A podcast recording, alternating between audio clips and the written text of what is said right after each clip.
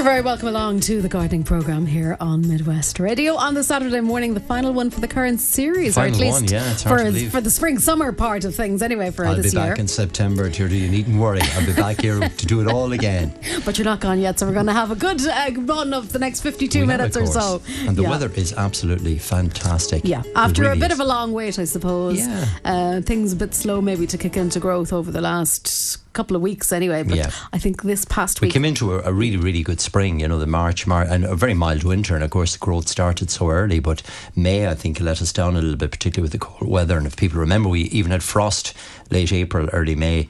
Um, but, but yeah, the temperatures in the last couple of, of days have certainly turned the tide. Plants are just bursting into flower. Bursting. And there's a huge reservoir of, of moisture in the soil as well. So planting conditions are, are absolutely perfect. So we are going to see a lot of growth over the next uh, couple of days. And next week is promised quite strong as well. So plenty of plants coming into leaf, plenty of plants coming into flower. It's exactly what we've been waiting for. Yeah, so people showing off their gardens perhaps, and one of those, of course, is the open garden that's uh, happening at Sean and Terry Mitchell's. Exactly. We mentioned this last week, and I, I did say we'd do a little reminder because it's on the 7th of July and it's in Balcarra, right in the centre of the village. And Sean and Terry open their gardens every uh, two years to the public, and uh, it's it's for a charity, of course, and it's a fundraiser for the Western Alzheimer's and Castlebar Social Services Centre this year. But it's a lovely garden; it's well worth a visit. So put it in your diary. It's Sunday, the seventh of July, from twelve to six p.m. right in the centre of Balcarra Village. And as you're coming from Castlebar, it's on the left-hand side from from memory,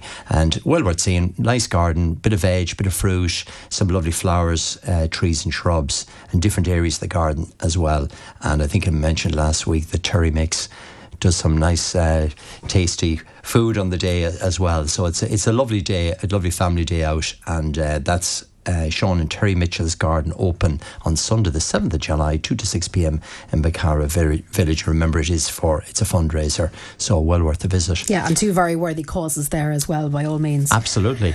We're- just something different that yeah, caught, caught this- my eye this and this week. intrigued me. I said, foraging. How Yes. interesting, Isn't do, it? Do tell. Well, Barry Ralph is the uh, chef at the House of Plates in Castlebar, and Barry is well known in certainly in Castlebar, a, a, a lovely restaurant and, and very different. Um, but Barry prides himself; he's a great grower of plants himself, a great from herbs and vegetables. He actually grows them on site at the restaurant, but he's also a great forager and a great man for going down to the sea and collecting wild seaweed and bringing it back and including it in his restaurant. But this week end on Sunday, that's tomorrow at eleven thirty, at the Turlough. Um, museum, right at the gates of the Turlough Museum, right at the entrance. He's going to be running a foraging day for a family day of foraging. And um, again, it's a fundraiser. It's He describes it as a slow placed walk over a distance of approximately one and a half miles. And it's going to include, um, he has a foraging booklet to, to show people the different plants and obviously the uses of them. And it'll end in a foraging themed picnic. Um, so that's well worth a visit. The For information, if you contact Barry directly on 094 925 0742, and um, you'll see it on social media um, advertised anyway and, and thing, but it's well worth something different. Barry will be showing kind of interesting plants. I mean, simple things like bittercress and ground elder and dandelions can be used in lots of different di- dishes. Fat hen, for example, is a, is a great one. Um, there's one called King Henry's the poor, and it's it, King Henry, which is a a, a broad-leaved weed, but it's also called the poor man's asparagus because you can use it Oh. when, when the young shoots are coming through the ground. You can use it as an asparagus shoot, but you can also use it for spinach. Spinach like leaves during the summer. So at this time of year, I'm sure he'll be showing um, the uh, King Henry, the poor man's asparagus. He'll be showing the leaves of that and how to how to cook that. But there's a whole range things like sweet woodruff, uh, chickweed, lots of commoner gardener plants that we'd associate as weeds. Weeds. That are totally edible. Even the Japanese knotweed, you know, the one we're constantly giving out oh, about. yeah, that's invasive. That's often used again in, in springtime as an alternative to asparagus because it's got those asparagus like shoots. Um, so Barry will show people the, the various plants. He'll talk to them. He'll show you how to collect them, and in, in particular the parts to use of the various plants. And then he'll he'll advise you in terms of how to cook them. Mm-hmm. How to prepare them and cook them, and he'll also have a foraging booklet to give to everybody there on the day. I see forager's soup down. Yeah, So it'd be interesting. Yeah. Uh, can I just ask what what is fat hen? Fat hen is a is a it's a weed. We, well, we associate it. Well, it's a plant, I suppose. Yeah. In the wrong uh, area, it's it's considered a weed. Uh, but again, you use the leaves of fat hen. In you can use them. You can eat them raw if you wish. You can add them in soups or stews and lots of, of dishes. So Barry will be covering the whole range of different edible plants that you can forage um, and that are available at this time of year. I, mean, I know in the springtime he's a great. Um, promotes the the uh, ramsons, the wild Yes, the garlic, garlic. and produces a whole load of pestos and dishes from the um, the ramsons in springtime. So look, that's something different. It's a great day for the kids. It'll educate the kids in terms of what you can actually eat from our roadways and pathways and from the meadows. So that's it's going to kick off at eleven thirty. Um, from the Tomorrow. gates, yeah, tomorrow, Sunday, from the gates of the Turlough Museum. But pre booking is essential. And as I say, you can ring Barry on 094 925 0742. Okay, or if well- you go on social media, there'll be lots of Or information I, I know people mightn't just catch that, but we do have it here. So if you want to give us a call either on that matter, we'll be able to pass it on uh, to you. So there's something different for you. That sounds fantastic, and I suppose foraging uh, probably is something that had mm, I won't say fallen by the wayside, but it is I suppose it has been a niche thing for a long time. But historically, we would always have foraged. I mean, I remember going back when we were say children, uh, and I would originally come from a kind of the countryside area. You'd go out looking for mushrooms, Yes, you know, you and things like that, and those kind of things maybe don't Wild happen. yeah. raspberries, yeah. the blackberries, the, the lovely hazelnuts in the autumn. Autumn, yes, You know, uh, that yeah. was always a tradition. It was all people were So- always brought off for the yeah, day to, they're kind to of things berries. maybe that we don't do quite so much of anymore. don't. But people like Barry obviously kind of reintroducing, us to that. Reintroducing that. but it's not just the berries; it's it's all the foliage plants that you can actually You use. use. Even commoner things like the dandelions Dandelions, can be yeah. actually used for lots of different purposes. Yeah. um, and eaten raw. Um, and so Barry will be covering all of that. No better man. Excellent. No better man. Okay, let's take a look. So maybe as where we're at garden wise now. Yeah, well, just a couple, of weeks. things. The sorts of things that are trending, and, and I'm getting lots of calls over the last couple of weeks. Of course, we're, we're into the, the key season now um, where many plants are coming into flower. So, the kind of things I would be doing at the moment is continue to liquid feed, Mm-hmm. particularly flowering plants, um, deadheading plants now on a regular basis. If you're removing the old flowers, they're going to just keep giving and keep flowering.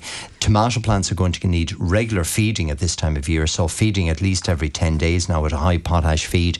And where people have tra- planted tomatoes early this season, if the fruit is forming, start to take off the lower leaves of the tomatoes. So, you know, come up about six or eight inches on the plant and start removing those older, mature leaves and let some extra light in around the base of the plants. I did mention last week the uh, application of blight control. So we are in that kind of semi blight. Tomorrow we're promised some showers again. It's very humid at night time as well. So you will see some diseases on plants, blight in particular uh, on tomatoes and, and potatoes. You can still treat for that with the Bayer blight control, but also things um, that might be uh, susceptible to mildew, like asters in the garden or delphiniums in the garden or roses that often get diseases.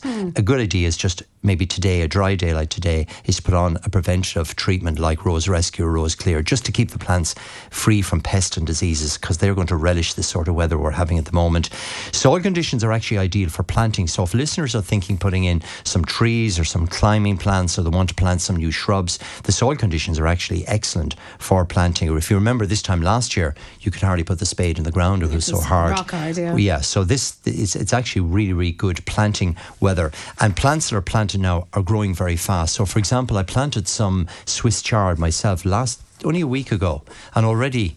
It's ready. Well, I, I sowed it from plants. Plants, right. But I've actually cut some of them last night. Seven days on, they're ready for cutting. Fantastic. I cut spinach back again a week ago. And within the week, it's ready for cutting again. So the growth is very, very strong at the moment. So the planting of vegetable plants can continue. There are lots of um, cabbage varieties and uh, Brussels sprouts and lots of plants that, if planted now, will be ready later on, late mm. summer, autumn sort of period. The sowing of seed as well, it's perfect temperatures now.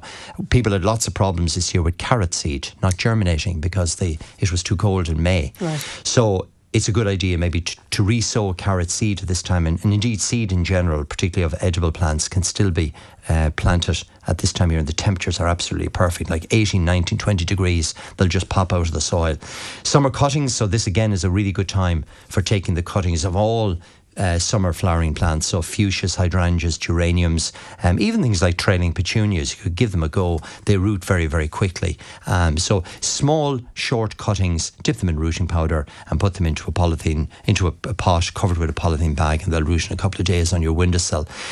The other thing I would be doing at this time of year, apples are fruiting very heavily this year. Mm-hmm. Those that haven't been knocked by the wind and, and storms, but the uh, those that are flowering really heavily, it's a good idea to cut back now apple and pear trees to prune off any excessive growth. So you'll see lots of lots of uh, new stems and foliage on the tops of the plant without any fruit. So they should be shortened back. And again, a feed of potash at this time of year is very beneficial on all fruiting plants, but particularly on apples and pears. And um, the apples are at a really good size this year. So I think people are going to have a, a great crop um, this autumn. Again, the feeding of hanging baskets, window boxes so it's a, it's a, it's really we're into that maintenance stage. A certain amount of sowing of seeds and, and taking cuttings and the planting of plants, but also you're into that maintaining of plants by deadheading, by regular feeding. And remember, if you look after the plants, they are going to continue to flower until October, November. June is also a great time for roses, the planting of roses, the selection of roses, because if you visit your local garden centre, they're in flower at the moment, so you can smell the rose. Yes. And look at the colour and pick a really good variety that will suit. But the soil conditions are perfect for planting as well. And remember, roses will continue to flower again right through till October. So it's well worth planting them at this time of year. So we're very much in that, that time of year of replanting, of harvesting plants, um, and then preventing any pest and disease problems. Your lawn will benefit as well from a bit of a feed at this mm-hmm. time of year. Um, so again, with the showers tomorrow, if you could feed today, would be ideal. So if you want to green the lawns up, a little bit of park and fair, we'll green them up lovely um, without forcing growth. And it's also a really good time of year, and soil conditions are ideal for the sowing of new lawns. So if listeners or if people have built new houses and they want to put in their lawns, then June, early July, is, particularly when we get this mixture of heat and showers, it's ideal conditions for the sowing of lawn seed in general and wildflower seed as well. It's the perfect time of year for doing all of that. Okay, so, so, is that enough? Heaps to keep you going. heaps to keep you so going. So plenty to do. Yeah. So it's look a little enough and often is really keep keep keep on those couple of key jobs for the over the next couple of weeks and you keep the garden looking really, really well. Okay, brilliant stuff. Let's talk about foxgloves. This sounds this is almost kind of uh, links in with our foraging a small bit because these were found out on the land, some white foxgloves recently, um, and the listener is wondering when is a good time to transfer them to my garden. Okay, well, don't eat the foxgloves anyway because they are poisonous, digitalis. Um, so white foxgloves, isn't that lovely? Beautiful white variety. So the best time to well, they're, they're in flower at the moment. They will be producing seed quite shortly. Um, so my advice really is let them flower, leave them in situ, take off the old flowers as they're fading. Don't allow the plants to produce seed because um, obviously it'll exhaust the plant. So once it goes out of flower, cut them back, cut off, off, the old flowers. That'll encourage lots of leafy growth. Leave them then till about late September, October. The foxgloves can be lifted, right. divided. So you can split them up into two or three pieces and bring them back to your own garden. So stopping them from producing seed puts all the energy into producing plenty of leaf growth. The plants will actually double their size over the summer period. And then if you lift them in September, you can sl- simply split them into three or four pieces and plant them back into your own garden. So you'll have three or four foxgloves then for you next year. You will indeed. Oh yeah, and they and they're easy to propagate. Now they're not a long-lived plant, so they tend to you get two or three years out of them, and then you need to kind of to be bringing on others, as it were. So um, it would be interesting maybe to collect some of the seed from the white one as well and sow it and just see what uh, what will come up. What will come up? I would imagine you'll get a mixture of different colours, maybe pinks or whites and pinks, or some some of the purple variety as well. You get different kind of hybrids mixed because I'm sure they're being pollinated by some of, of the wild foxglove as well. Oh right, I see. I was going to say, how does that all happen? Yeah, because no, they're being pollinated. come in a whole yeah. range of different colours, so you can you can buy of all the different colours. So if you want just pure white foxgloves, um, there's one I think from, from memory called Dalmatian, which is a white variety of, of foxglove. But they can be sown from seed at this time of year, or as I say with this one, I would just let them flower, then cut off the old flowers before they produce seed, encourage the plants to produce nice leafy plants, then dig them up in the autumn and transplant them. And they, and they divide and transplant no problem whatsoever. Now, growing tomatoes in pots outside, they're very green and hard. How long does it take to ripen and will they get softer? We've an impatient gardener.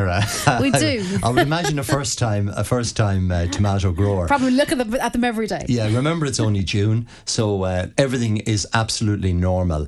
Um, and actually, the fact that the tomatoes are even are at that stage, they're very well advanced. So um, well done. They're they're exactly what I'd expect. So regular feeding about every ten days this time of year with your the tomatoes. As I said earlier, uh, if the if you can take off some of the lower branches close to the ground just to let light into those tomatoes, you won't expect them to start ripening for about another three weeks, three to four weeks. So it's normally the middle of July, late July before the first year tomatoes, and particularly if they're out of doors, they're going to be slower, um, particularly this year with the with the cold May. So um, tomatoes that are in the greenhouse or in a tunnel or in a porch, of course, are going to be, they're probably nearly ripe at this stage or certainly on that point. point, and those that are outside uh, will ripen later. But they will ripen, they will soften, and uh, pick them on a regular basis and start removing the lower leaves then as the plants are, are maturing. And you'll get tomatoes generally to produce right up to the end of August, often into September, so depending on the variety. So there's plenty of time yet to play for. Okay, But you brilliant. can imagine looking at them every day and when are these I things going to turn yeah. red? Um, now, hydrangeas. Uh, some people having difficulty with their hydrangeas. One person in particular, uh, picture in with two hydrangeas uh, set um, uh, uh, this year um, and a rose bush, fe- feeding with Miracle-Gro, but not really doing all that well. Okay, well, remember that um, no hydrangeas are beautiful everywhere at the moment, and particularly in the last two weeks, they've really come into their own and are flowering lovely. But many varieties also were damaged back in May, late April, early May, with the frost. So they came into growth early, and then the, the frost, that particular heavy frost uh, over over uh, a couple of days, damaged hydrangeas, turned them red. Damaged some of the flower buds. So plants that, that got that sort of damage are certainly well behind. So the listener's doing everything right. The Miracle-Gro, I would switch to a, a granulated feed. So something like a rose fertilizer or Osmo Pro 6 would be perfect just around the base. it. Hmm. It's just stronger. Miracle-Gro is fine in terms of, say, hanging baskets, window boxes. It's a liquid feed, so it, it's generally better on, on smaller, younger plants. But something as strong as a hydrangea needs something with a little bit more kick in it. So again, a good rose, granulated rose fertilizer or the Osmo Pro 6 applied to it. And um, again, there's plenty of time for the hydrangeas to recover. And many of them have in the last 10 days, two weeks. It's amazing how they've gone from that reddish colour to lovely green colour with the heat. And hydrangeas love the warmth. Uh, but can be frost susceptible, and they ha- were damaged earlier on this year. Yeah, there was a little. I suppose conditions were a little bit tough for them, and Yeah. then with all the rain as well, kind of leaf damage a little bit. They did, yeah. They, they got burnt. The leaves got burnt, and then the buds got burnt as well. Um, if you are planting hydrangeas, some of the the ones I particularly like are the paniculata varieties, like Phantom and Bobo and and uh, Vanilla Freeze and Inky Pinky. They're really really nice varieties and tend not to be dam- be damaged by the frost as easily as the uh, mophead. Varieties, Varieties. and they they can be planted at this time of year, and you can still plant hydrangeas now at, at, at this moment. Now, I noticed caterpillars even on my cabbage and also on the sprouts. Any tips on controlling them? Well, again, look at that. It's just um, the, the time of year you're going to get caterpillars in lots of plants. If you want to use something safe, use the uh, bug clear for fruit and veg, so you can treat your cabbage today and eat them tomorrow, or your Brussels sprouts. Well, they won't be ready for another couple of months yet. So, um, yeah, use uh, use the bug clear. That'll get rid of them, and um, and it'll control aphids and any other any broadleaf peas as well. Look for the variety, well, the one that's specifically for fruit and veg. Okay, lovely. Now, um, I didn't get a chance to treat my potatoes and tomatoes with the blight spray. Uh, should I do it now? And I have Kerr's, Pinks, and Records. Oh yeah, and both are susceptible to blight. Yeah. Um, so they didn't spray last week. Yes, you can still. A a day like today would be absolutely ideal to put the treatment on. That Bayer control, the Bayer blight control, has a curative property. So if you have a little bit of blight in the plants, it will correct that and it'll also prevent any further damage. Okay. Now, would it be okay to plant a boundary hedge at this time of year, or is autumn better? Uh, we've a new house and need a hedge to frame the sh- the site and to give shelter. Well, it, it depends how if you if you if you want to plant at this time of year, the soil conditions are ideal uh, for planting. Generally, what you need to do is get rid of any existing grass or weeds. So if you're planting into a lawn area, just treat that area with weed free 360 just to clear off, clear off any vegetation that's there, and then you can plant straight away. Most hedges you're planting them 18 inches apart part to fill in. Um, and you can plant at this time of year. Certainly, the, the soil conditions are perfect at the moment. Or you can leave till autumn. If you're planting beech, in particular purple or green beech, or bare root plants, they're obviously left until November. Um, but if you're putting in the potters like Griselinia or laurel or Portuguese laurel, then this time of year is as good as any. Fantastic. Um, and when you're planting a boundary hedge like that, uh, how how close to the edge should one go? Or if you've if you, you know wall low walls and or, stuff like that, or a fence, you need to keep, keep in at least a metre from the wall because the hedge will grow back out to that. So keep in a metre and then space your plants 18 inches apart along the row and treat that area. So mark the area. If it's a lawn area, the easiest thing is to mark it with the lawnmower. Mm-hmm. Put the lawnmower at low, reduce the blades quite low, uh, trim the lawn, as it were, and then treat it with the Weed Free 360 and, uh, and then plant. Okay. good to go. Fantastic. Now, it's a beautiful morning, we're told, in Achill. Good Oh, to lovely. hear. Um, I took Porrick's advice last month and sowed Sweet William and wallflowers. Excellent. They're all doing very well. What is the next step? Do I plant them out of doors or keep them in the glass house? Oh well, I move them outside. Yeah, they, they, they actually could have been sown outside, but um, transplant them outside. Now, the other thing I would do with them is pinch them back. So take out the leading shoot, four or five inches of the top growth, pinch that back, and it'll encourage the plant to fill out. So Sweet William will, will be flowering in April, May of next year. So will the wallflowers. So uh, the ideal thing now is to transplant them into the garden soil somewhere or into pots out of doors, pinch them back, let them grow, and there'll be a, a ball of colour then by by uh, next spring. You'll often get some of them to flower even in autumn time because we've got very similar. Autumn weather tends to be like spring weather, so many spring flowering plants tend to come in early, come into Oh, flower right. early. So you'd often see a camellia or rhododendron flowering in September.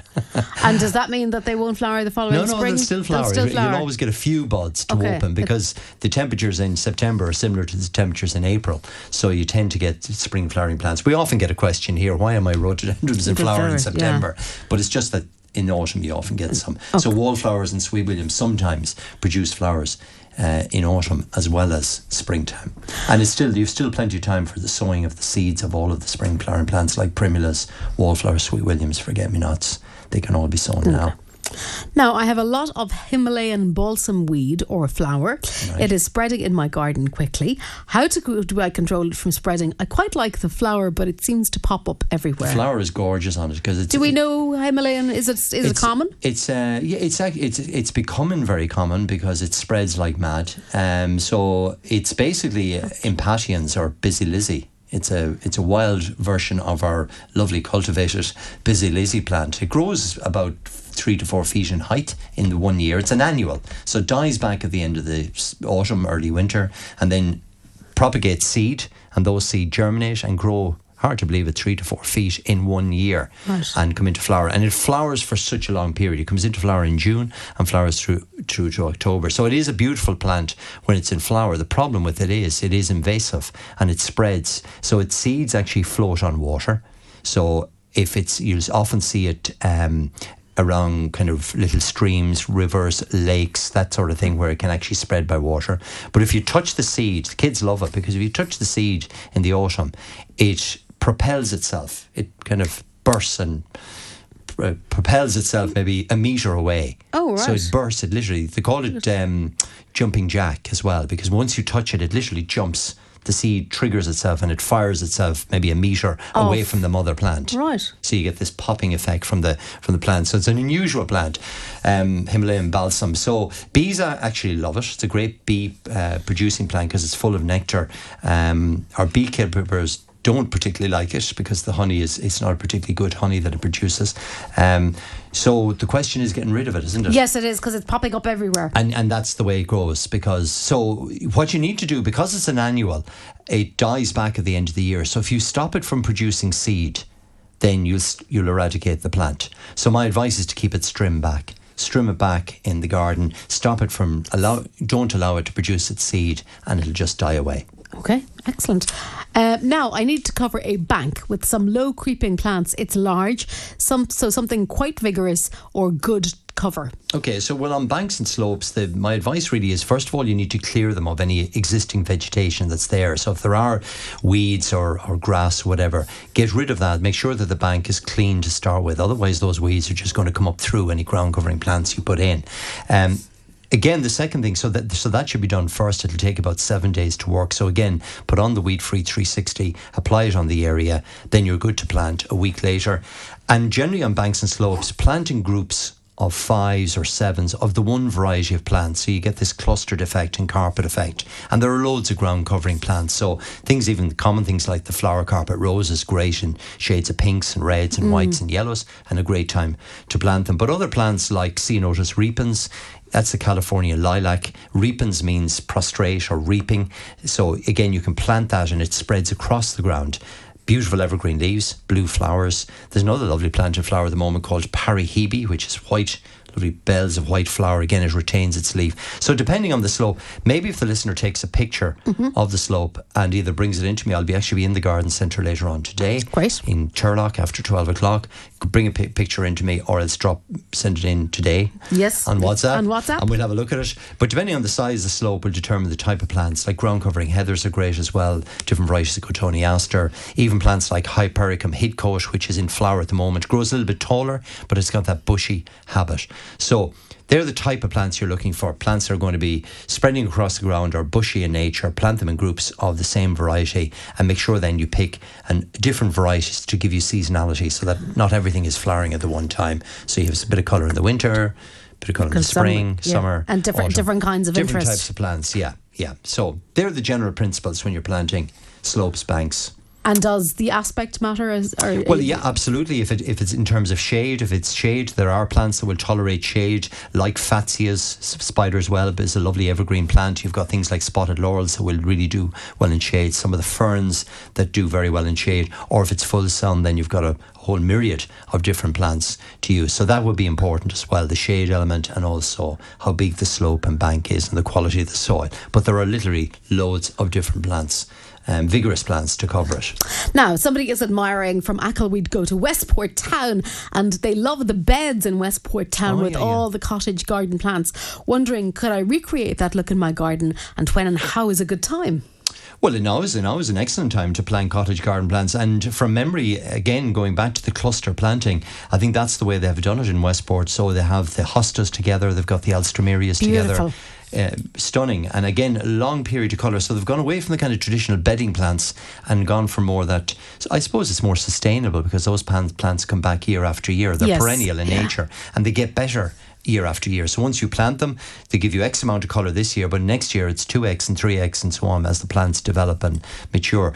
So they'll have plants like Alströmerias, hostas, um, they'll have things like lupins in flower, uh, the geraniums, the lovely geranium like Johnson's Blue that comes back every year. So of course, you can recreate that at this time of year. Again, my suggestion would be to take a photograph of the area, bring it in, and we'll look at a range of plants that will be suitable. And again, the cottage garden look, you can get plants that will flower from spring, early summer, midsummer, autumn, and even through the winter, like Helleborus that flowers in winter time. And many of them can be underplanted then in autumn with spring flowering bulbs, like snowdrops, crocuses, dwarf daffodils. So you get lots of colour in springtime. And again, the two plants, the cottage garden plants and the bulbs, work brilliantly together because they support one another. Agapanthus will be another lovely plant to plant. So, of course, you can recreate it this time of year, and particularly with the soil conditions as they are at the moment. And it's a nice time, no more than the roses, to pick perennial plants because you can actually see them in flower. Mm-hmm. You can see the particular lupin, that colour, or this colour alstroemeria or whatever, rather than looking at pictures it's, in springtime. Yeah, so a great time to plant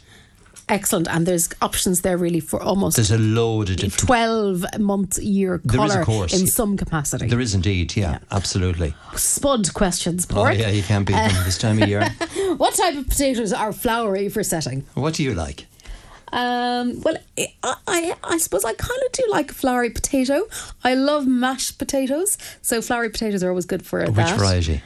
Oh, I, I don't really. Well, I'm not growing them myself. I'm, oh no, I'm but when them. you're buying them, well, I generally think I suppose roosters. I do like roosters. Yeah, yeah. I think they're great because they hardly ever. They're a good kind of mainstay. They, it always seems to come out fine. Okay, well, let me yeah. give you a more exciting okay. one. Okay, Maris Pipers are very yeah, nice. Maris well. Piper. Yeah. It's a great chipping potato. Yeah, it's often used by the chippers.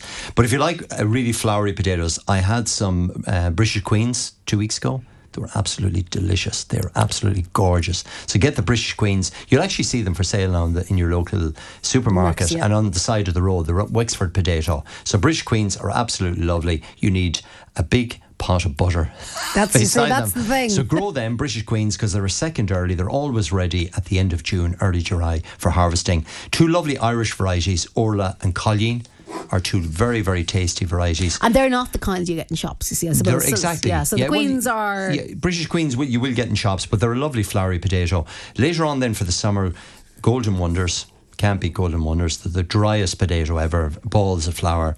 Lovely variety called Blue Danube. Now these are for sowing next spring, Hmm. so you don't go looking for them in your garden. So Blue Danube is another one that um, is a really, really good variety. Purple skin.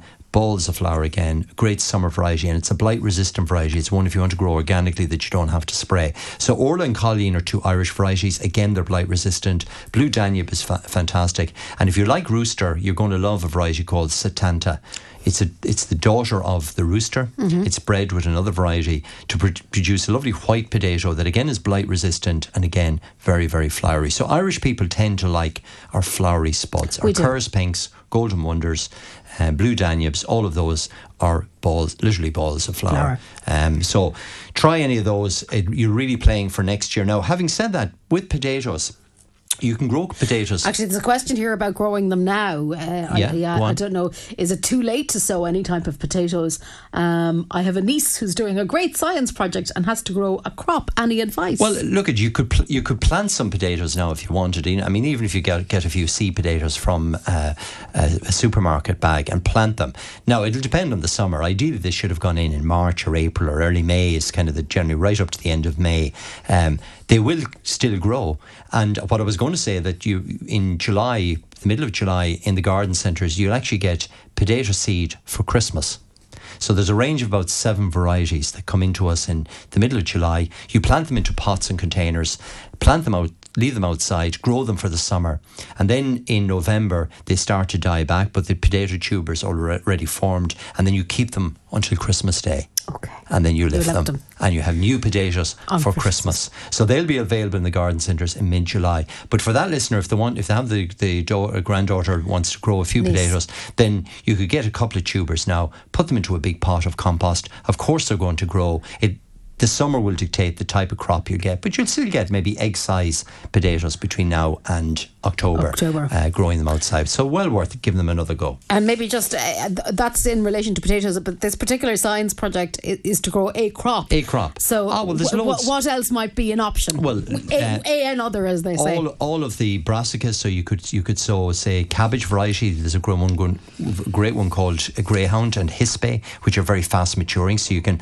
the plants are available in the garden centres now to plant, but you can also sow the seed and they'll still grow. They're ready in about eight weeks, so it's a super crop grow. Any of the lettuce or any of the salad crops. I mentioned the Swiss chard that I planted. That's a lovely one because it's got beautiful uh, coloured stems, like celery stems, but they're in shades of oranges and reds. It'd be fabulous for children.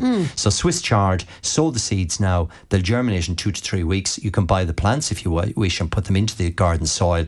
And you can use the leaves like spinach right through the summer, or you can use the stems like celery right through the winter. But it actually makes a very attractive ornamental plant in the garden. So it's got these beautiful red stems and, and green foliage through the winter and into the spring and summer of next year. So if you never even took a leaf off the plant, it actually makes a very attractive decorative. plant. So that's Swiss chard. Brussels sprouts can be sown and, and planted at this time of year.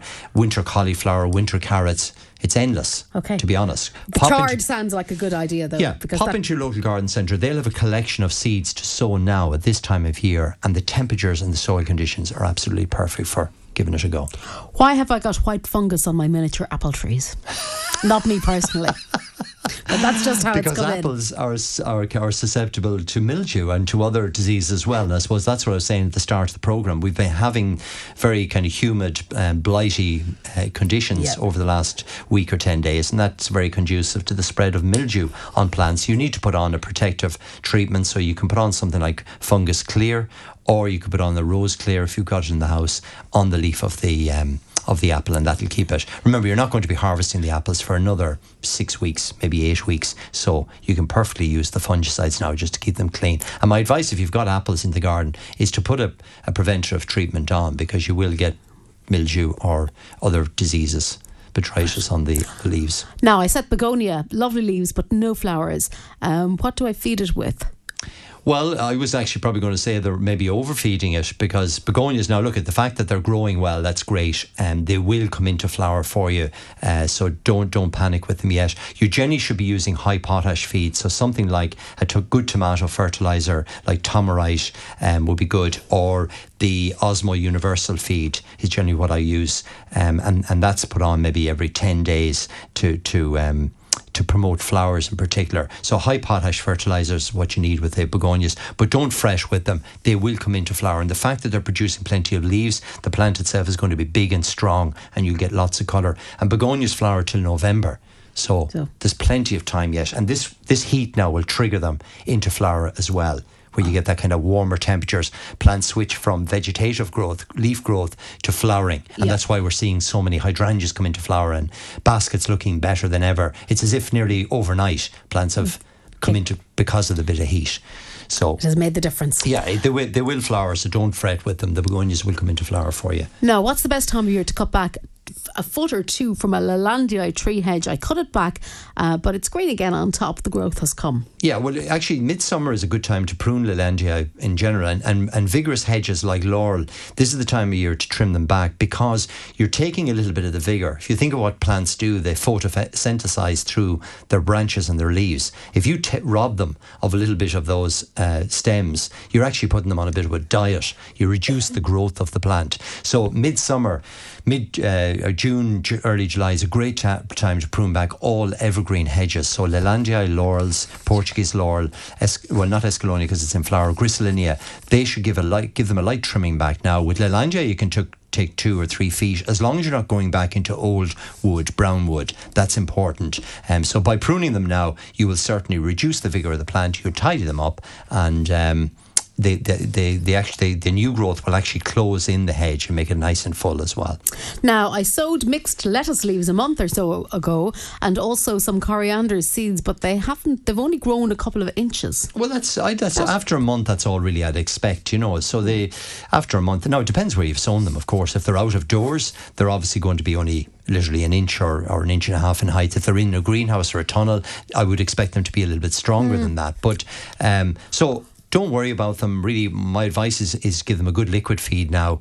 Again, something like the Miracle-Gro the, the listener mentioned or the Osmo Universal. Liquid feed them. This bit of heat, they'll they'll jump out the, ground, the ground in the next um, next week or ten days. Now, somebody can't get borax powder to sow turnips. Is there any other product they can get to replace it? Okay, so the reason they're looking for borax borax is that it has boron, which is um, a micronutrient, and without it in your soil, your turnips and swedes will be boast or empty inside or, or very stringy inside and they're useless. The turnip will look perfect on the outside, but when you cut it inside, it's actually hollow. Okay. So you need to, so the best for the, the, the fertilizer to look for is one called Vitax Q4.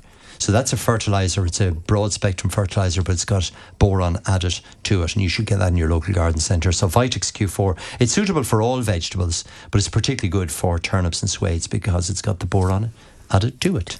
And okay. lots of other good nutrients as well. Now, John is wondering can one find meadowsweet on Achill Island? I suppose, is that for foraging? It probably is, yeah. The meadowsweet has lovely kind of white flowers, um, you know, and it's a distinctive smell from it as well. I would imagine so that it's in Achill. It's a very common um, wildflower, and it would be in flower, just coming into flower at this time of year. So I'm not sure about. It. I haven't been down to Achill recently, so okay. I don't know.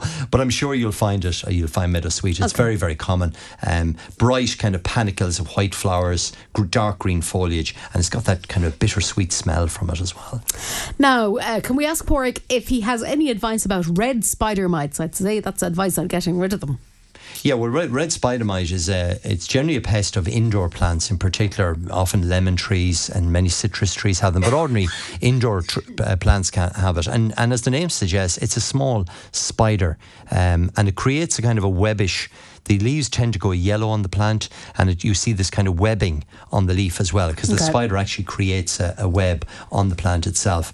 Um, you need to use something like um, a systemic um, insecticide uh, and you need a strong insecticide to get rid of it. So the one I would use is one called uh, Bug Clear Ultra. So it's different to the other Bug Clear I mentioned for fruit and veg. So it's sold in a red box, and it will actually have the red spider mite on the picture of the red spider on it. On it. So you get that in your local garden centre. My advice is take your plants out of doors, treat them, and then bring them back maybe in a couple of hours later, and repeat that about a fortnight later. Okay, that should do the red job. spider. They often dislike red spider as typical spiders. They dislike moisture. So if you're actually spraying, misting, misting your plants with water. That tends to deter them as well. They All don't like. They like uh, you know Dry spiders like a dry environment. The same with the plants. If you're misting, you tend not to get as much of it. But yeah, red spider mite. It, it it's a it can be difficult to to eradicate. It's a tough bugger to get rid of. Okay, okay. So the Bug Clear Ultra. We'll try that. Try that.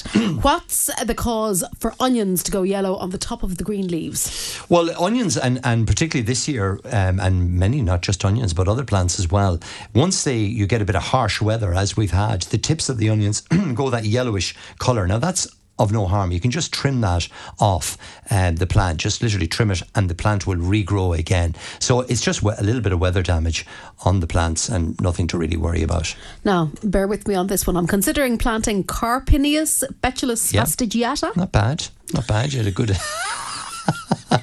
so Carpinus betulus. Thank you. Carpinus, Carpinus, yeah. Carpinus, Yeah. Betulus fastigiata. Uh, sorry, the site is an open situation, not sheltered. It's in South Mayo. Is this a suitable choice? Please do tell. Carpinus bet- Betulus fastigiata. Carpinus, yeah. What is so, it? well, it's it's actually the hornbeam. is a common name for the tree. The hornbeam. It's much easier to say.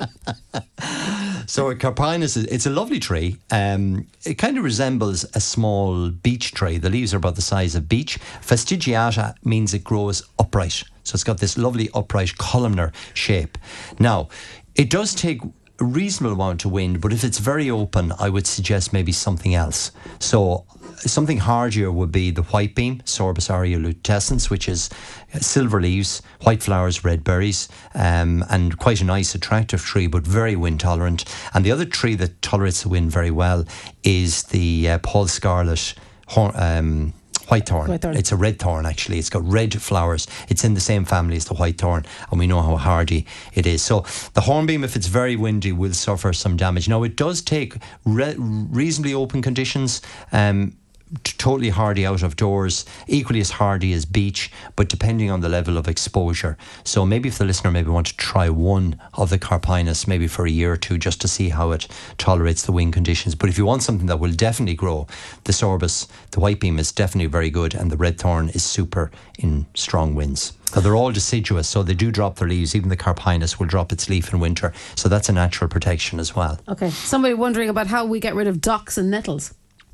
Well, it depends where, where they're growing in the garden. I think that'll be one of uh, Barry's. Uh, he'll be chatting about about nettles. Make great nettle soup, and and there's and nettles make a great um, fertilizer as well. Believe it or not. So, but to get rid of them, it depends where they're growing. If they're growing in um, if they're growing in meadow grass, then you want to get something that will uh, kill them without affecting the grass, or if they're growing in your lawn. But if you if you're just spot treating them, you can use the weed free uh, weed killer and just spot treat the dock and the nettle at this time of year, and that'll get get rid of them. Okay. If I buy a papillon rose in a pot, do I need to transplant it into a bigger pot? Oh, you it's, do. Shrub, it's shrub rose, yeah. Yeah, so it's a shrub rose, exactly. Yeah.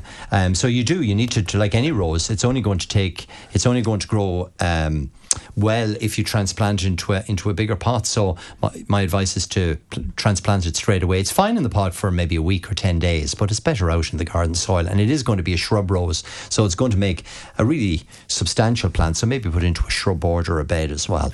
Lovely. Probably have to end on this one, Porrick. I have a lilac tree about 20 feet tall. It's gone wild. Leaves are smaller and there's no flowers. What can I do?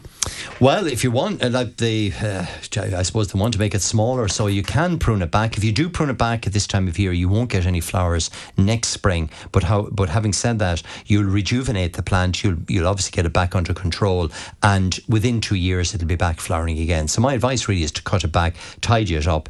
You know, you can take a couple of feet off the plant, reduce it to the height you want, and uh, maybe start the whole plant off again.